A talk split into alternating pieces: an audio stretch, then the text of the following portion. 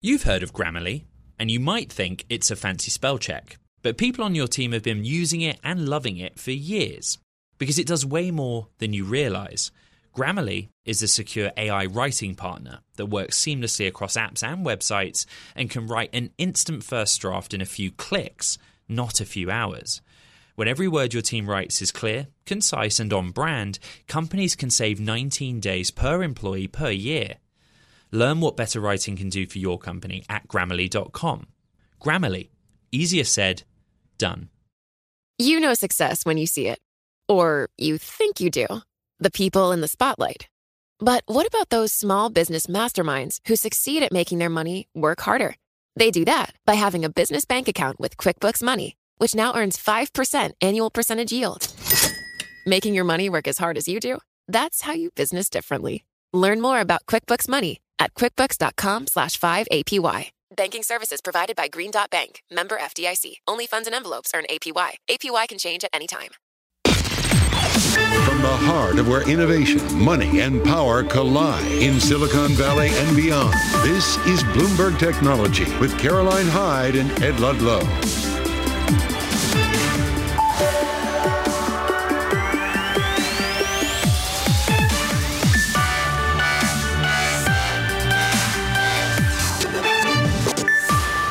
Caroline Hyde at Bloomberg's World Headquarters in New York. And I'm Ed Ludlow in San Francisco. This is Bloomberg Technology. Coming up, full coverage of tech earnings ahead as, of course, Palantir soars on unprecedented AI demand while chip makers struggle to weather the industry downturn. Plus, Salesforce expanding its approach to the generative AI boom with a new set of tools unveiled. Salesforce co-president Sarah Franklin joins us from the Tableau conference in Las Vegas. And we talk the state of fundraising as the startup UVeye raises $100 million for AI-powered car inspections. And we speak to the co-founder of RX3, which has also raised $150 million from athletes and celebrities for its second growth equity fund. But first, that's sort of the private money being raised. What's happening with your publicly traded companies today? We're nervous, cautious. Ed, we see a bit of a pullback on the NASDAQ. We're off by six-tenths of a percent at the moment. This is all about worries about that debt ceiling coming front and center for the United States investor, but also what's happening in China, the worry about the import demand not being as strong as we anticipated. Is that global economy, the, one of the firepowers of the global economy, not returning to growth post-COVID as quickly as we hoped? Golden Dragon, therefore, off by 2.7%. And also anxiety around the regional banks. Once again, front and center, we're off by nine-tenths of a percent. So that's your macro picture. Let's move on to what's happening in the world of crypto, because today we see a little bit of caution overall. We're just off by about five-tenths of a percent. We've had volatility in the OG that is Bitcoin today. Really, this is more a story of where the dollar direction of travel is ahead of that debt ceiling debacle, whether or not it's more about the crypto. We're just taking a bit of a pause on crypto, it feels, on the day, Ed. Yeah, I'm afraid the earnings story also putting a lot of pressure to the downside. You take a look at PayPal lowering its margins outlook for the year. We're going to dig into the details around that later in the show. Lucid Group softer by 8% basically re-guiding to the low end of its previously stated forecast. An automaker that's trying to catch up with Tesla but not making a lot of progress. Global Foundries, again, pain for the chip sector seems to be in place through the end of the year. We're going to go to Bloomberg's Ian King, the guy you want to talk to when it comes to semiconductors. Global Foundries softer by 5%. The big name, the big mover to the upside is Palantir, up around 20% so far in Tuesday's session, a couple of percentage points more, and this is a stock that's heading for its biggest jump since January 20 2021. They've shown their hand with a new AI tool and talk about, talked about unprecedented demand for that AI tool during the earnings call. I want to get more on this story and bring in Bloomberg's Lizette Chapman, who's here with us in San Francisco. The Palantir AI tool, Lizette, what is it? Hey there. Yeah, you know, Palantir had a, a crackerjack uh, quarter. It had a surprise profit. It said it was going to be profitable not only this current quarter, but for the entire year. And they had unprecedented demand for their AI platform, which, you know, as the CEO, Alex Karp said, is, is still under construction. They don't exactly have a pricing strategy, but they are in conversations with hundreds of their, hundreds of their customers about incorporating this into their, uh, into their plans. His turn of phrase, he's not shy of using sometimes more controversial language. He says the large language models as a revolution that will raise ships and sink ships, well, raise ships and sink ships. I'm just, I'm fascinated by the fact how this sits with people ultimately about generative AI starting in large language models helping us in the battlefield. Right. I think that there's been a huge demand for that um, based on the, you know, in, in increased interest both from, you know, our, the United States Department of Defense as well as our allies. And so it's very much seen as a critical asset um, in a software-first defense um, scenario, um, given the rising tensions with China and Russia and, and, and others that are not necessarily friendly to U.S. interests. So there is definitely a defense application. Uh, more than half of uh, Palantir's revenue uh, does come from the government sector, which includes not only the Department of Defense and all of its branches, but also those of our allies. So it's very much geared toward um, a defense context uh, as, uh, along with some commercial applications. What's so astonishing about this story? Yeah, the stock's up 20% because of AI. Also, surprise profit, and no one's right. really talking about it. Right. Well, let's let's oh, dig into that a little bit more. Yeah. um, it's a surprise um, profit, and one of the things that I that um, was interesting was that they achieved this two years before they originally said they would. Originally, the plan was for them to hit GAAP profitability um, by 2025. Now they're saying that they will do it for this full year and they will maintain profitability while continuing to reorient all of their resources, that's thousands of, of employees, around um, building this AI platform. Absolutely so extraordinary. I mean, big move on the stock. Great to have Lizette breaking it all down on the surprise profit side of the equation as well as all in on AI as another company seems to be. We thank you so much for coming in and joining the show. Meanwhile, let's turn to another key company that's out with earnings and look, the share price is not having a similar reaction. Global Foundries signaling weakness in its outlook on muted chip demand. For more, let's go out to Bloomberg's Ian King, the king of all things when it comes to our chip coverage here. Ian, what do you make of what this is signaling more broadly? Because we keep on waiting for there to be some sort of turnaround. Is, is in any way Global Foundries a bellwether for the sector? Yeah, 100%. A good way to look at them is a smaller version of TSMC. So through their customers, effectively, they're in the uh, auto chip business, they're in the data center business, they're in the mobile phone business. And, you know, the, the outlook that they gave today, unfortunately, reflects a lot of what's been said throughout this earnings season, and that's not particularly positive. Next, therefore, are we tending to start to think we can call a bottom on this? Did they in any way say, okay, this isn't looking good in the meantime, in the here and the now, but we see some sort of light at the end of the tunnel?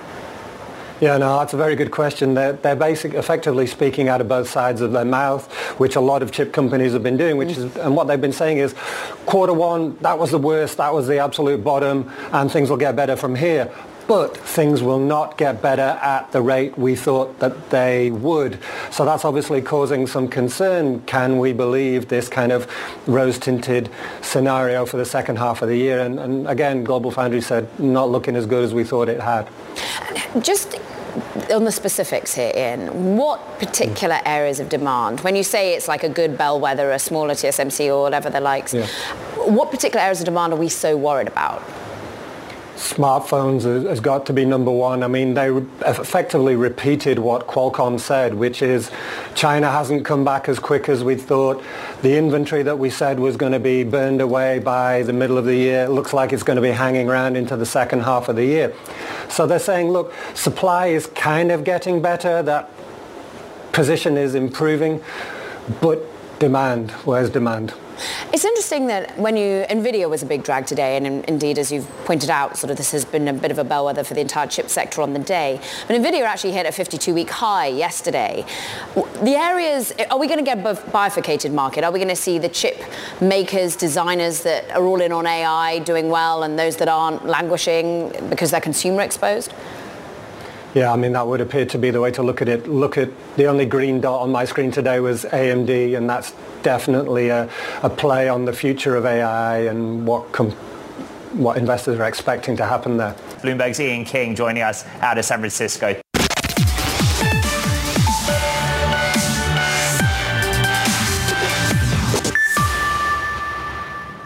Salesforce expanding its approach to generative AI with a reimagined version of its Tableau suite called Tableau GPT and also Tableau Pulse. For more on this, we welcome Salesforce co-president Sarah Franklin, who's coming to us from the Tableau conference out in Las Vegas. Let's get straight to the why. Why is Salesforce doing this and why now? So big picture, Salesforce has been a pioneer in AI for over a decade. Uh, we created Einstein, which brought everyone to have their own data scientists about a decade ago. And now today, we're delivering over a trillion predictions every week uh, for all of our hundreds of thousands of customers, uh, which brought them into AI. And now we've moved from predictive to generative. And Salesforce, who has led every seismic shift in technology from going to cloud to mobile to social, we are here right at the forefront, leading all of our customers into generative AI with Tableau GPT and Tableau Pulse. So Sarah, you're out at the Tableau conference. The other tool announced is Slack GPT. So the question is this, is this you trying to get Salesforce customers to use the services of other things you've acquired in recent years? So Salesforce, we have an incredible suite across the entire customer 360. Sales, service, marketing, commerce. Slack has been an incredible addition to our portfolio, helping everyone have great, productive employees. And we ask ourselves the question, how do you make every employee more productive? How do you make every customer more happy? How do you provide incredible customer service and sales and marketing and a fully integrated single source of truth of your customers? And so yes, by providing that entire suite of products for our customers, they can all have better customers and better employees. And it's really important that we give them all of their data so they can unlock it and really have that trusted customer and company data to use generative AI and to have Tableau GPT really bring that data to life for everyone that's involved in customer engagement. Caroline, data is really the key point, isn't it? Mm. Particularly when we're talking about enterprise as a use case for generative AI tools there's yeah. an element of concern about the data, its sourcing and how it's secure. Yeah, and Sarah, to that point, you used trusted a number of times there, or single source of truth. Is there any concern that generative AI does just make some things up? If there is a hole in the private data that this is being run on, the so-called hallucinations, and many people take issue with that particular turn of phrase, but is that happening? How do you ensure that people are getting the right insights at the right time? Trust is absolutely paramount, as we've, as we've discussed just now. Every company wants to have trusted data. They need to know that they have their data is being trusted. Their customers expect them to trust them with their data. And Salesforce at our core, we have always had trust as our number one value. And so having trusted data is important because your AI is only as good as your data. And so no company wants to bring hallucinations, as you say, into the enterprise. They need to know that they can trust the AI. And that's why our approach is founded on trust. And we always have a human in the process mm. because the AI is here to help us, not to um, not to replace us. And so that's so important that the data is trusted, so that you can also trust the generative AI that's being created from that data. Interesting. So I'm feeling that you're on the AI is here to augment us humans rather than take away our jobs. But you're, you are someone who's built your career on sort of the democratization of technology. You're someone who's deeply passionate about how, with ease, people can change from a blue collar job to a white collar job using, for example, the ways in which you've used trailheading, for example. But are you in broader picture here thinking AI is going to inevitably take white collar jobs at the moment? So I really want to look at, at, generative AI as an incredible opportunity for us. It's really interesting when you rewind back in history and you think of the first computer. The first computer was a person, not a machine. And there was a lot of fear that it would replace us in our jobs. Fast forward to today, we don't have enough skilled talent for all of the jobs that work with computers and work in tech. And so we're already seeing new careers being created, such as prompt engineering or AI illustrations. There's a lot of opportunity. So we as an industry and as Salesforce, we do take it as a responsibility to skill people up for the future. We created Trailhead as a free online learning platform to democratize all of this technology so everyone can have access and everyone can learn. There's incredible opportunity and we want to make it easy and accessible for everyone. And we can also hopefully change the ratios in tech in the process. But yes, we are here to help skill people up and help remove the fear from this incredible new generation of technology we see with generative AI. Sarah, how are these new tools driving sales for Salesforce? So generative AI is everything that all of our customers are talking about. They are wondering how to future-proof their business in the wake of this new technology trend. And it's here to stay. It's not a fad. And so every single one of our customers is looking to Salesforce right now and saying, we trust you. We know that you will guide us into this future, just like you guided us into cloud, into mobile, into social. And so, yes, every single one of our customers wants Salesforce GPT to help them with sales GPT, service GPT, marketing GPT, and more. And Tableau GPT and Tableau Pulse are incredible innovations that are going to help fuel all of our customers' success. In your career, as Caroline pointed out, you've been through waves of new technological advancement. This has happened quite quickly. Did Salesforce really plan these tools over a really long period of time, or is this something that you've rushed through in recent weeks in response to what the rest of the industry's done? So this is what's so powerful is that Salesforce has been a pioneer in AI. For over a decade, we've been investing in Einstein, which is our AI platform. And we have seen, as I mentioned earlier, we have over 1 trillion predictions being done every single week on our AI platform. So this is not something that we're just pulling out of a hat. We have been investing in this for a long time, and we have the world's best data scientists uh, that are here at Salesforce, and they're generating all kinds of incredible large language models that help us create code, that help us create reply response, that help us create great engagement and ways for, like you see with Tableau GPT and Tableau Pulse, for people to really bring their data to life where in the past they haven't been able to really do that easily. So this has been something Salesforce has been doing for a long time and will continue to be a leader in generative AI a leader at a time where the macro headwinds for every single industry are tough at the moment. And Sarah, as you talk about the in-house talent that you have to keep building, it's at a time where we know companies like yours are having to lay off staff, having to ha- slim down in the face of what has been a slowing economy. Have you got the right mix of talent at the moment, do you think? At Salesforce, we have the most talented engineers, marketeers, salespeople. We have the best people in the business at Salesforce and we are more equipped than ever. Our company is in a great spot set up for the decades to come. Uh, we're laser focused on our customers, on our innovation, and really delivering success for everyone. Sarah Franklin, thanks for spending some time with us, co-president of Salesforce there. Meanwhile, Ed, one of the biggest concerns, of course, that comes with using artificial intelligence just in our daily lives well, we're just talking about being replaced by it, especially for those that work in the media landscape. Enter GPT Zero. It's an app launched to distinguish whether copy was written by a human or by artificial intelligence. More than 1 million users have registered since January, and the brain behind the app is just a 22-year-old from Princeton University. A student is also launching a new program called Origin, which aims to weed out disinformation in the online media generated by AI. It secured $3.5 million in funding so far, Ed. Yeah, let's stick with AI. IBM introducing a platform for large companies to train and use AI models. When it rains, it pours, Caroline. The company leaning in on its Watson legacy to stand out in a crowded field for AI tools. Have to say, not doing much to support the shares this Wednesday, uh, Tuesday, sorry, down 1.7 Wishing the week away. And, right, and at a seven-month low. so many headlines in the field of AI. Now, coming up, regional banks resume their sell-off as uncertainty hits the sector. We're going to discuss that next in our weekly Wall Street Beat. This is Bloomberg.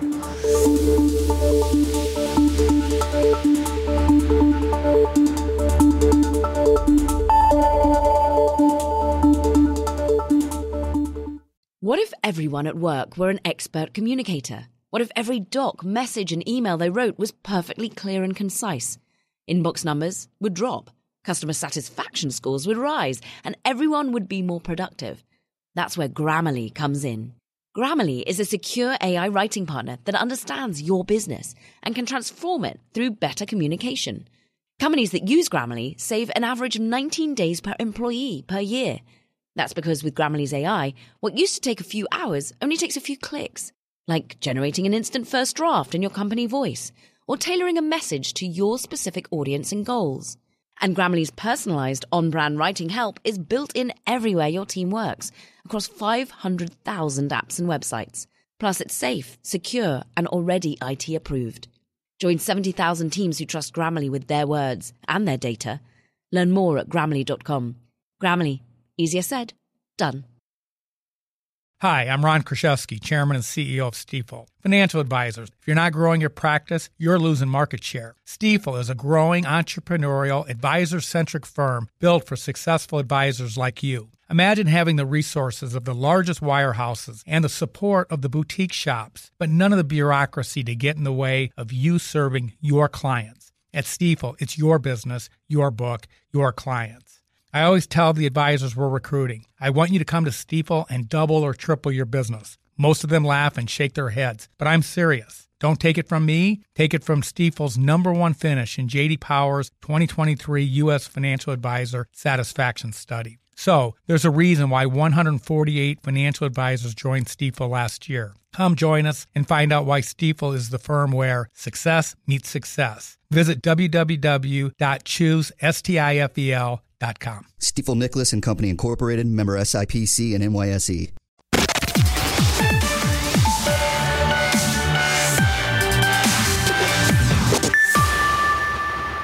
Time for Wall Street Beat. PacWest and Western Alliance led regional bank stocks lower today as the hard-hit sector resumed its decline. The drop comes as investors remain unnerved by a rash of deposit outflows from banks and increasing concerns about general stability. Plus, LinkedIn, the latest tech company to join the wave of job cuts. The company plans to shut its jobs app in China and cut about 716 jobs as the networking service further shrinks its presence in the world's second largest economy. And a group of firms, including Goldman Sachs and Microsoft, are joining a new blockchain system aimed at linking disparate institutional applications, potentially encouraging broader adoption of distributed ledger technology in financial markets. Participants in the Canton network, which will start testing some features in July, say the system offers better privacy and controls than currently available. AI, at the same time, it, it will achieve a scale and standard appropriate for financial institutions. That all according to a quite long statement released by the companies on Tuesday. yeah, a little one to dig into. Basically, blockchain is back. Meanwhile, who else is back? Celebrities endorsing brands. RX3 raising $150 million from athletes, from celebrities for its second equity fund, where they really analyze some consumer opportunities. We've got an exclusive interview for you coming up. Nate Raabe's going to be joining us, managing partner at RX3 Ventures. That's up next. Meanwhile, another stock that we've got an eye on, Nintendo. Well, the Mario Maker is learning and warning of big slowdown in the Switch console sales. This is a key concern, but actually Nintendo managing to tread above water at the moment, at least over the last few trading days. But it seems as though maybe one too many consoles out there, Ed. You know, you're the expert on this one. Yeah, look, I am tracking Mobileye. We kind of pared some earlier gains. We were up sort of more than 9% after we did an interview with the CEO. The company reaching a deal with Porsche uh, to dis- basically give them their advanced driver technology, uh, assistance technology going forward. The CEO telling me that actually we could see the tech in real cars in production sooner than we might think. Have a listen. Normally, when uh, you get a design win, it's between two to three years until um, you have start of production. So we're, we're talking about the same uh, time frame, but we started working a few months early before this, uh, this announcement. So you can do this math and come up with a start of production. I would say, Caroline, this is a, a, deal that, that Mobileye teased in recent weeks, particularly on the earnings call. We're wondering, who is this mysterious European automaker that Mobileye is doing business with? Well, it's a pretty decent one, Porsche. So it'll be interesting to see if this moves the needle for them and they get some more deals.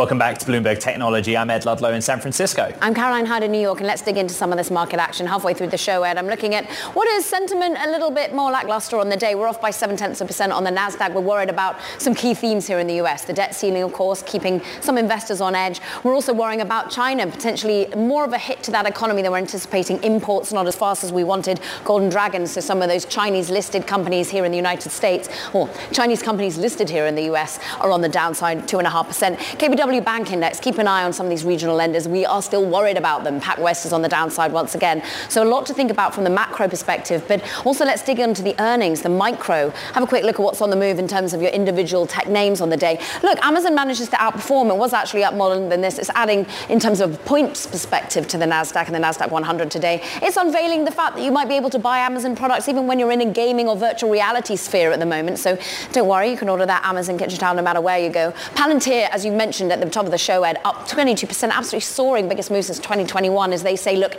this AI app that they're developing, the software that will be used even in the battlefield, there is unprecedented demand for it. PayPal, though, on the downside after its earnings because operating margin not as strong as wanted to be seen, even though they're seeing volumes increase in terms of overall payments processing, they're doing too much white labeling. People want to see more of the PayPal payments going forward. And I'm looking at Fisker off by six tenths of six percent fully, actually, as we worry about the software in its new SUV and whether or not that's looking pretty clunky for the time being, Ed.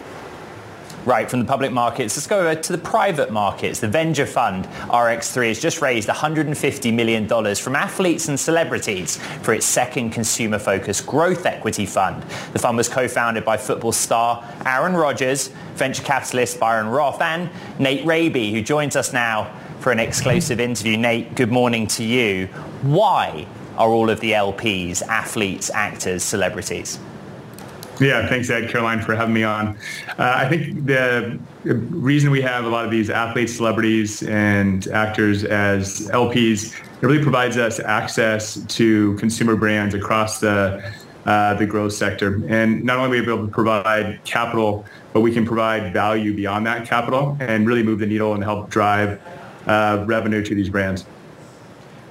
When you look at the portfolio companies or potential portfolio companies, do you think that having celebrity backing as an investor and then endorsement increases the, I guess, the likelihood that you will have success and then a successful exit down the road?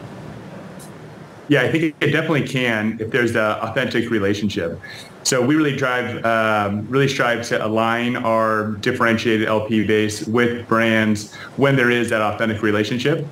I don't think you can set it up where uh, the days of where they just get paid to do a post, those those are kind of long gone. So we really try to foster authentic relationships between our differentiated LP base and our brands. Some VCs that I've been speaking to, Nate, have said the one area that they are not going anywhere near are consumer-led companies right now, consumer-focused companies, because of the economy that we're in. Why is it still the great hit for you? Yeah, for us, uh, because we have the athletes and entertainers, it's easy for them to get behind because it's products and brands that they use on the everyday basis. So we invest across health, wellness, active lifestyle, beauty, pet, and these are all brands that they can feel, touch, and use in their daily life. Uh, we have shifted our focus from kind of high growth BTC consumer brands mm. to more consumer essentials, profitable brands that have strong fundamentals behind them. Always got to feed your pet. Talk to us a little bit, though, about some of the overall valuations that you're seeing. Are you getting a better entry point when you're starting these conversations? And, and, and where do you think some of the opportunities are? And what is a dislocated market? Yeah, I think there's there's definitely been a healthy reset in in the market across private equity. Um, you know, we're looking at it. We've only made one investment out of our, our second fund, and we're well positioned to kind of uh, take advantage and really help provide value to these brands. So we're excited about about this vintage because uh, there definitely has been a, a healthy reset.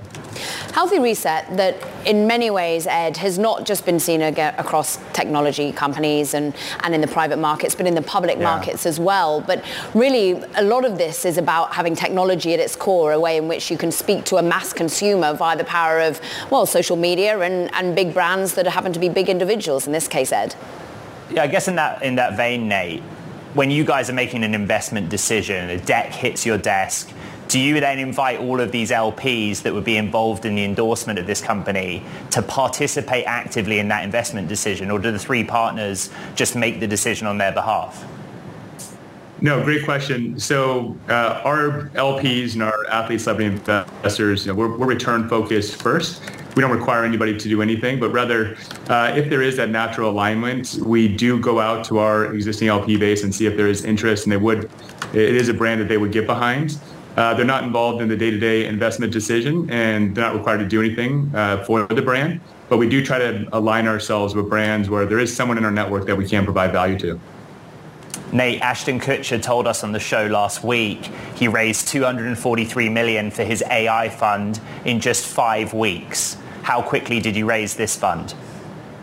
A little, little more than five five weeks. Ashton Kutcher has a, a, strong brand in the investing side. That's that's very impressive. Definitely took us a, a little longer. Uh, so very impressive what, what he did. But we're, we're happy to say we're oversubscribed uh, with our second fund here. What about artificial intelligence? What a way about the ways in which that is seemingly upending every business model? Is it something that you're looking at? Yeah, I think it's something that um, all of our brands across the consumer spectrum are, are going to have to uh, take a look at and how they can incorporate it uh, into their, their company. Um, I think it's still still early days here, and it's, it's definitely something though that, that we're looking at and will be a part of our um, our consumer brands. Nate Raabe, thanks for the time, managing partner at RX3 Ventures. Meanwhile, coming up, we're going to stick on the focus of investment. VC firms continuing to tout their commitments to AI native companies. We're speaking with a partner from Bessemer Venture Partners. We're going to dig in really to the nuance of the portfolio and what they're building in AI. That's next. This is Bloomberg.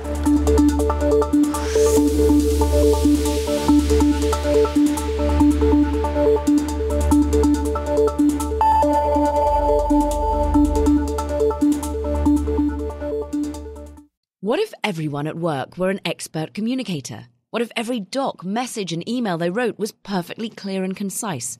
Inbox numbers would drop, customer satisfaction scores would rise, and everyone would be more productive. That's where Grammarly comes in. Grammarly is a secure AI writing partner that understands your business and can transform it through better communication. Companies that use Grammarly save an average of 19 days per employee per year. That's because with Grammarly's AI, what used to take a few hours only takes a few clicks, like generating an instant first draft in your company voice or tailoring a message to your specific audience and goals. And Grammarly's personalized on brand writing help is built in everywhere your team works across 500,000 apps and websites. Plus, it's safe, secure, and already IT approved. Join 70,000 teams who trust Grammarly with their words and their data. Learn more at grammarly.com. Grammarly Easier said, done.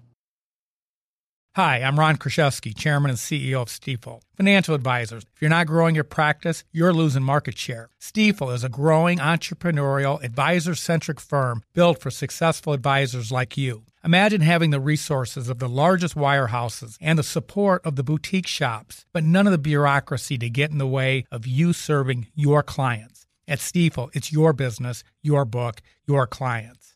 I always tell the advisors we're recruiting, I want you to come to Stifel and double or triple your business. Most of them laugh and shake their heads, but I'm serious. Don't take it from me, take it from Stifel's number one finish in JD Power's 2023 U.S. Financial Advisor Satisfaction Study. So, there's a reason why 148 financial advisors joined Stifel last year. Come join us and find out why Stifel is the firm where success meets success. Visit www.choosestifel.com Stifel Nicolaus and Company Incorporated, member SIPC and NYSE.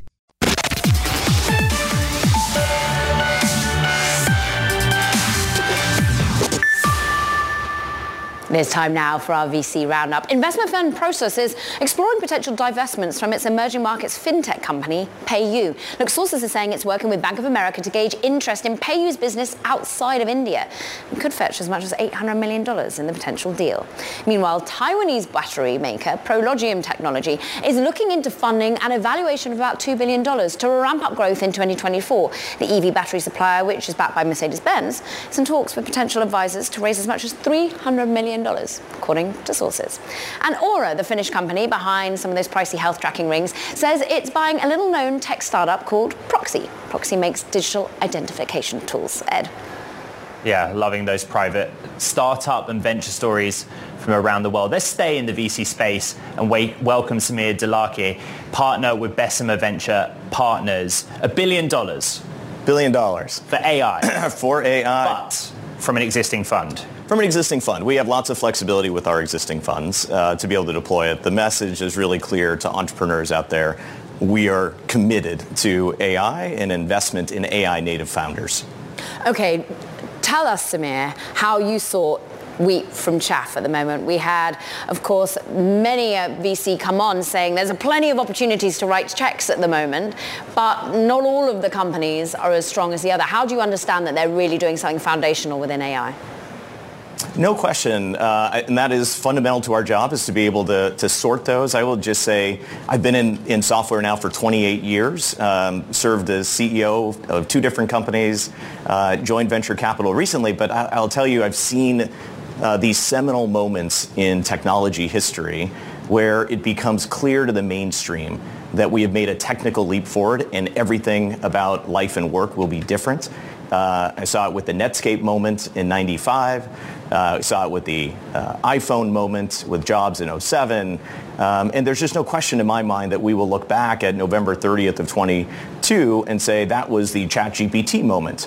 And everything uh, about the future is going to be different. Um, mm in, a, in, in, great ways. And I think that uh, incumbent on us as venture capitalists, if I take the Netscape example, the first one that I lived through, um, we need to go find the next Jeff Bezos. And I know he's out there and, uh, or she's out there and we would love to talk to her. and we want to, and we have to be able to sort the Jeff Bezos from, you know, the next Amazon from the next Webvan. Yeah. Uh, and that's hard to do, but, but we're excited to go do it. And we want to signal to the market, we got a billion dollars of capital here to deploy into this, into this um, new breakthrough that we think is going to change the world. And we're looking at some of your portfolio, Jasper, DeepL, for example. Samir, there is currently this discussion about whether big tech or indeed walled gardens will win out. We see, of yeah. course, everyone talking about OpenAI and being yeah. relationship with Microsoft. We think about the competition with Google, but many are also talking about, well, open source. We're also seeing how Hugging Face makes an impact on that. What do you think about that sort of di- the dichotomy we're getting at the moment?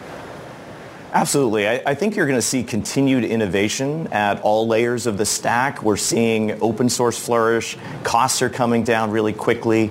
Um, I do believe, if you were to ask me as a betting man, I think at the foundation model layers, we'd probably see a redux of the cloud wars, uh, where the big tech um, provides the, the biggest uh, platforms, but I think you'll, but you will also see uh, open source solutions. I think you'll see vertical solutions that are smaller LLMs trained to solve a particular problem set um, in a given vertical industry, et cetera. And so I think we're just going to, and then of course at the application layer, uh, I think you're going to see uh, the creativity of the world's entrepreneurs unleashed and, and problem solved in novel ways, and there will be thousands of those solutions. So I think this is one of those moments where I, I genuinely would say trillions of dollars of market cap will be created from this AI moment.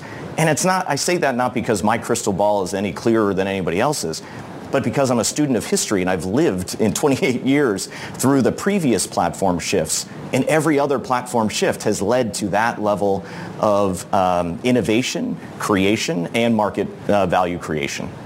Which areas are you pulling back from or hitting pause on so you can commit a billion dollars to AI native?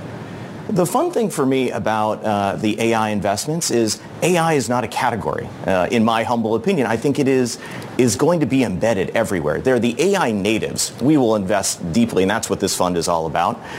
Every one of our portfolio companies have heard the message how are you adopting and rethinking your solutions in the context of this technical leap forward? Um, and so I think we're, we're, we're seeing it everywhere. And so I believe we'll continue to, to invest meaningfully behind all the places we have historically, vertical SaaS, horizontal SaaS, um, crypt, uh, and uh, cybersecurity you and healthcare. I, uh, we do invest behind crypto as well. We've got a DAO, where, uh, and so I, I believe crypto as well. I think all of these categories will fundamentally um, adopt AI because it's just a, a great well, new capability. Psychologically and mechanically, is the timeline for exit different for an AI company or an AI adjacent company or a native AI company, AI native? And the type of exit? Yeah, I would say uh, yes, and I think it's faster. so uh, the companies that I've invested in so far, as an example in AI, Jasper and DeepL, are two of the fastest growing software companies that I have ever seen in 28 years. I've seen a lot of companies. These folk, the, they're rocket ships. The adoption, because they solve a very real problem for customers. They each have tens of thousands of paying business customers already. Um, and so I think we'll see exits even faster. I think these are IPO-worthy companies, uh, and so I think that kind of exits will will be the same, but I think they'll be even faster than what we've seen in the past. What we've seen, and you just mentioned crypto there, is not only talk of a hype cycle, but also, Sameer, talk of lack of regulation.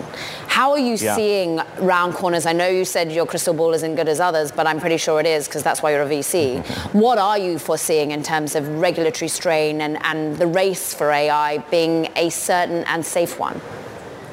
Yeah, I, first off, um, I think the hype around AI is underhyped, given the impact I think it is going to have on our the way we work and live.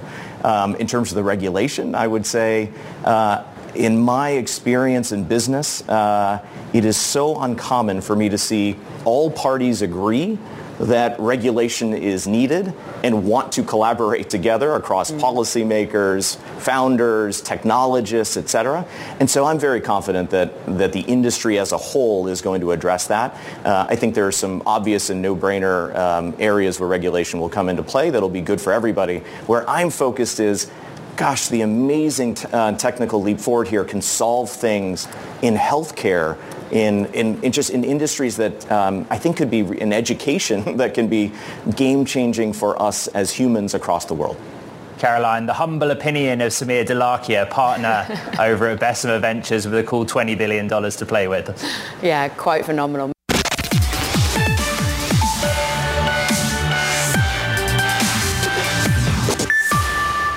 For what's going viral. UVeye has just raised $100 million from investors, including General Motors, CarMax, and look, the company is using artificial intelligence for vehicle inspections. Pleased to see with us the person who can explain exactly how, CEO and co-founder Amir Hever. It is great to have some time with you, Amir.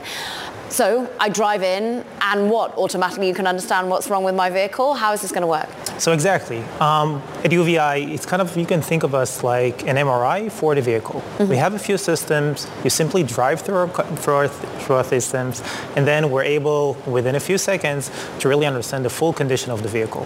Um, we're taking images of the tires, the undercarriage, the whole exterior. So if you have any leakages, any expired tires, any issues, the wear and tear of the tires, we're simply able to find out everything. Amir, Hanaco Ventures led the round, but GM did participate through its venture round. I thought we use that as a sort of case study. Do you do business with General Motors? What is it that you actually sell to the automakers or to the service shops? So we have quite a few partners. Um, it was published that we work with General Motors. We work with them on mainly on their dealerships to be able to service their customers better.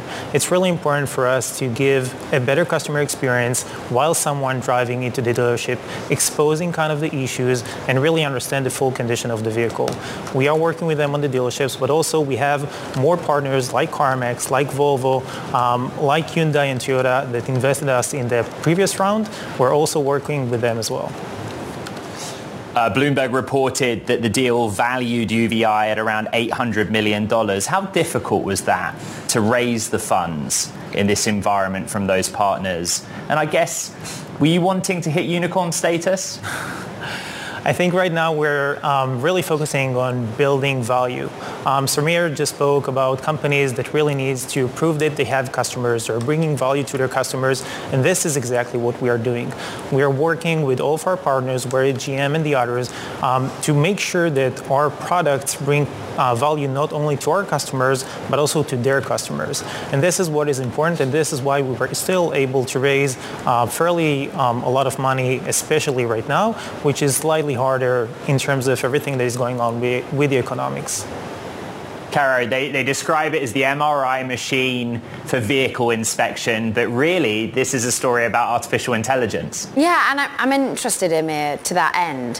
How do you actually say that this is an artificially intelligent at its foundation level company because you're, you're running it through images, I'm assuming, to be able to understand whether your tires are looking good or whether other parts. But how do you, how do you prove to the investor base that you haven't just tacked on AI to make yourself sexy? Right. So basically, what we're showing the investors, um, how does it really work, right? How do we, how do our, we are able to really find all the issues at the vehicle? How do things work in the back end? The fact that we're able to break the vehicle into the different parts, the fact that we're able to find different things really, really quickly. These are the things that are important to, to our investors to make sure we have a really strong foundation of models um, and AI-based models that can really work for every vehicle, every type of vehicle, vehicle, and any condition of the vehicle that we're seeing. Mm. And this is kind of why it's really important and kind of the strength of, your, of AI uh, because it really helps us to even support things we haven't seen before. Yeah. Um, so if there's a new vehicle, we haven't seen it before, we're still able to find most of the damages on that vehicle, even when we didn't see the specific type or model of the vehicle. And that's kind of the strength of what we're building. UVeye is based near here. Well, you're in Jersey. Right you came from Israel. Where is your tech talent at the moment for this? So both here in here in Jersey, we have offices both in um, in Jersey, uh, but also in Ohio, um, and we also have an office in um, in Israel. Um, we also have offices in Germany um, and the UK. Very quick, Amir, where will you build and manufacture the systems here in North America? Where? So uh, we're now manufacturing here in Indianapolis, um, and that's um, help us to scale a lot quicker um, and to ship more systems to our customers. All right, our thanks to Amir Hever, the CEO and co-founder of UVeye. Thank you very much. That does it for this edition of Bloomberg Technology. Stay with Bloomberg Television because we're speaking to the Nikola CEO, Carol, Michael Lohscheller, who's coming up with me and Matt Miller and John Erlichman in the next hour here on Bloomberg TV. Um, two power people that love all things autos sitting down with Michael. Meanwhile, do not forget to check out our podcast. You can find it all on the terminal. You can be online on Apple, Spotify, iHeart, wherever you like to consume your audio. Come do it with us and get your AI fix because boy, are we focused on it at the moment. From New York, from San Francisco, this is Bloomberg.